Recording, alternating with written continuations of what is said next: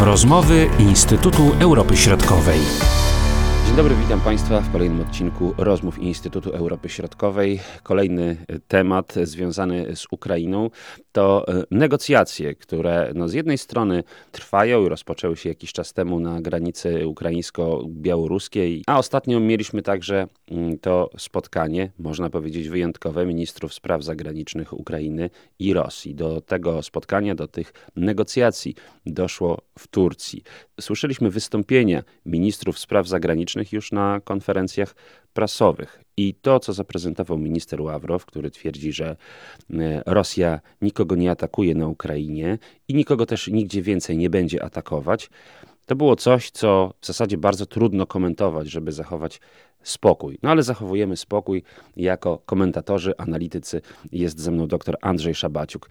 Co może pan powiedzieć o tych negocjacjach, powiedzmy nawet w cudzysłowie, ukraińsko-rosyjskich w Turcji. Czy to jest początek czegoś? Właśnie, czemu mogą służyć tego typu spotkania? Na pierwszy rzut oka niczego nie wnoszą. To spotkanie w Turcji było bardzo interesujące z jednego powodu, przede wszystkim moim zdaniem. Widzimy y, takie usztywnienie stanowiska Federacji Rosyjskiej, czyli nie tylko nie ma mowy o, rozmowach takich y, konkretnie o, o zawieszeniu broni, ale nawet kwestia pomocy humanitarnej, ona została gdzieś odsunięta na na, na bok. Widzimy, że te e, korytarze humanitarne, one nie są na rękę Federacji Rosyjskiej, ponieważ jej zależy na tym, aby jak najszybciej zdusić opór w dużych miastach. Moim zdaniem Rosjanie wychodzą z założenia, że jeżeli skapituluje Mariupol, jeżeli skapituluje Charków, to będzie miało to ogromny taki wpływ na morale armii ukraińskiej i w ten sposób łatwiej będzie kontynuować ofensywę wojsk rosyjskich E, na Ukrainie. Ja myślę, że to jest, e, to jest też istotne, dlatego że e, to pokazuje, jaką ma taktykę Federacja Rosyjska, czyli jej celem jest przede wszystkim za wszelką cenę zakończenie tej wojny, nie licząc się ze statami, jeżeli chodzi o ludność cywilną. Jeżeli chodzi o Mariupol, Mariupol, widzimy, że mamy tam do czynienia z katastrofą humanitarną w tym momencie. Biorąc pod uwagę obecną pogodę, to, że miasto jest odcięte od gazu, od wody, od żywności, od lekarstw i kilkaset tysięcy ludzi chowa się w zniszczonych domach, e, praktycznie nie może liczyć na żadne, żadną pomoc z zewnątrz. E, to pokazuje, że Rosjanie chcą zmusić obrońców Mariupola do tego, aby e, oni poddali się biorąc pod uwagę właśnie trudną sytuację ludności, bo wyprowadzenie ludności z Mariupola ono by umożliwiło jeszcze długą obronę tak naprawdę tego miasta, ponieważ zmniejszyłyby się zasoby e, wykorzystywane przez ludność cywilną, one mogłyby zostać na, na rzecz e, obrońców miasta.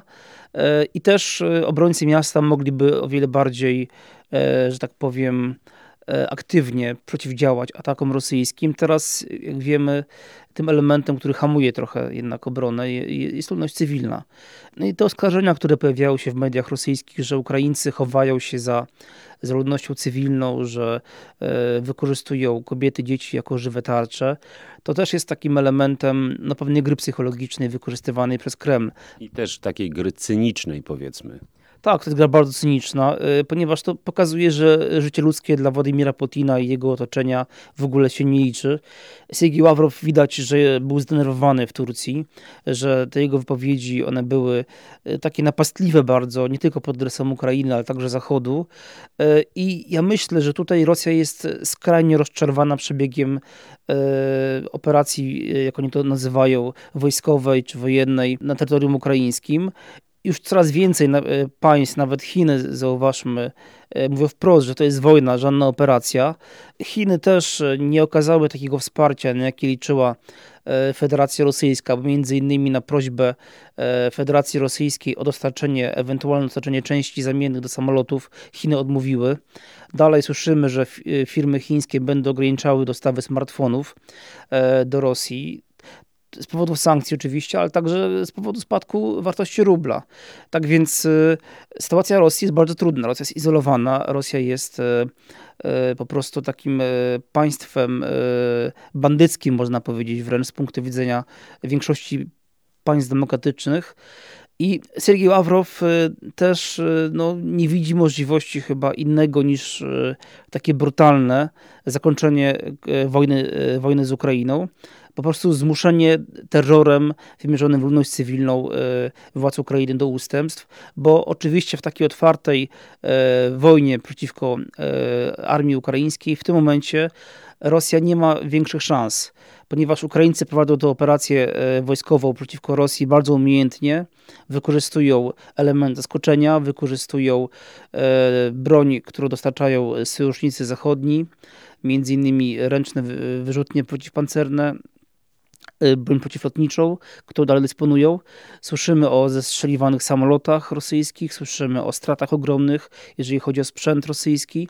Tak więc no tutaj te najbliższe dni będą bardzo ważne, bo zobaczymy, jak, e, jaką taktykę przyjmą Rosjanie, ale moim zdaniem oni będą kontynuowali terror wymierzony w ludność cywilną. A te negocjacje, do których dochodzi y, na terytorium Białorusi, też rozmowy prowadzone dotyczące właśnie pomocy dla ludności cywilnej przede wszystkim. Czy te rozmowy mają jakieś znaczenie, czy to można powiedzieć, jest taka zasłona dymna, żeby pokazać społeczności międzynarodowej, że my y, mamy jednak taką dobrą wolę, chcemy tutaj, tutaj ludziom pomagać, no ale ciężko nam się dogadać ze stroną ukraińską. To znaczy, myślę, że tutaj Rosjanie, y, oni wykorzystują te rozmowy, aby uderzać w Ukrainę. To, co widzieliśmy w Turcji czy na, czy na Białorusi, to jest pewien element gry rosyjskiej. Przede wszystkim oni chcą pokazać, że Rosja jest otwarta na rozmowy, Rosja jest otwarta na dialog. Rosja jest w stanie zakończyć tę wojnę nawet, y, nawet dzisiaj, tylko Ukraina musi spełnić pewne, pewne żądania rosyjskie. I tutaj deklaracje o tym, że y, Rosja y, jak najbardziej jest gotowa stworzyć korytarze humanitarne, one są tylko i wyłącznie taką grą skierowaną przede wszystkim na, wobec ludności rosyjskiej. E, mają pokazać, że Rosjanie nie mają złej woli, że oni nie, nie atakują ludności cywilnej, a to, że nie udaje się ewakuować ludności z poszczególnych miast, to jest tylko i wyłącznie wina Ukraińców, którzy e, wykorzystują e, korytarze humanitarne, jak oni twierdzą, między innymi do wspierania wojska, które tam się broni. Ogólnie całą winę za brak sukcesu ewakuacji ludności cywilnej z dużych miast rzucają na Ukraińców. Oczywiście wiemy, że to jest nieprawda, bo słyszeliśmy informacje armii ukraińskiej, że Rosjanie wykorzystują e, korytarze humanitarne do tego, aby przesuwać swoje wojska, że ostrzeliwują konwoje e, humanitarne wyjeżdżające z, z tych dużych miast. To najgorzej sytuacja wygląda, jeżeli chodzi o Mariupol, bo to jest jedno z większych miast, gdzie ta sytuacja jest najtrudniejsza i władzom Ukrainy najbardziej zależało właśnie na ewakuacji ludności z Mariupola. No ale Rosjanie dalej prowadzą tą cyniczną, taką brutalną grę, której, no, jak już powiedziałem, celem jest przede wszystkim steroryzowanie ludności ukraińskiej i przez to też obniżenie morale armii ukraińskiej. Tak wygląda na to, że Rosja sama zapędziła się trochę w kozi róg i teraz intensyfikuje te działania, bo z jej punktu widzenia nie ma innego wyjścia. Zakładano, że tam około 200 tysięczna e, armia najedzie na Ukrainę, opanuje to państwo. Okazuje się, że jest to niemożliwe i widzimy, że praktycznie nie widzimy od kilku dni jakichkolwiek postępów w terenie armii rosyjskiej, tylko właśnie jest ta intensyfikacja nalotów, ostrzałów obiektów cywilnych, lotnisk. No także ostatnio e, rakiety spadały na Iwano-Frankiwsk i na Łuck. Te informacje z ostatniej doby na to wskazują, z ostatniej nocy.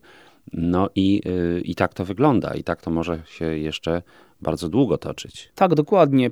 Tylko oczywiście problem jest taki, że armia rosyjska, e, no widzimy, nie ma motywacji do tej walki przeciwko Ukraińcom, ponieważ te straty, które ponoszą oddziały rosyjskie, nie chcę mówić oczywiście o liczbach, bo te liczby są e, trudne do ustalenia, nie do końca e, należy wierzyć tym danym ukraińskim, ale nawet CIA potwierdza, że Rosjanie stracili około 10% sprzętu, który rzucili na Ukrainę od początku wojny.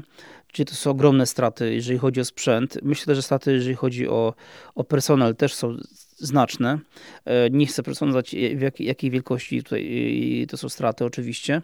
E, tak więc e, widzimy, że Rosjanie nie mają chęci kontynuowania takiej, tak, wojny w takiej formie, ponieważ Ukraińcy stosują umiejętnie takie działania nieregularne, takie zaskoczenia, co jest z, z punktu widzenia z punktu widzenia oczywiście armii rosyjskiej bardzo raz, że demoralizujące, a dwa, to przynosi znaczne straty.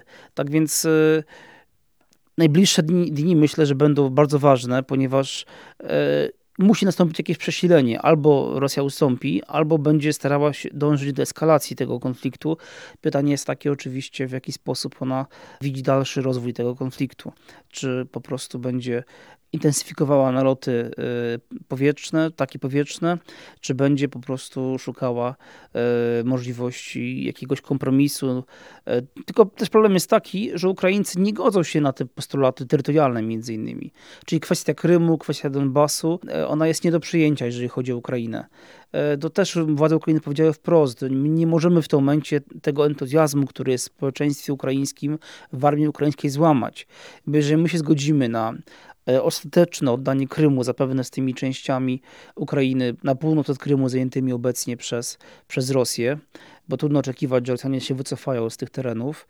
Jeżeli oddamy Donbas, e, to, to obszar poszerzony, to pierwsze e, ten entuzjazm, jak już powiedziałam, on upadnie, morale obniży się armii ukraińskiej. Po drugie, kwestia demilitaryzacji to będzie oznaczało, że Ukraina będzie państwem słabym, e, które będzie narażone przy każdym niezgodnym z interesem rosyjskim działaniu na atak ze strony rosyjskiej. Więc tutaj tak naprawdę Ukraina będzie takim państwem, no nie trochę, bardzo zależnym od Federacji Rosyjskiej. Były to rozmowy Instytutu Europy Środkowej.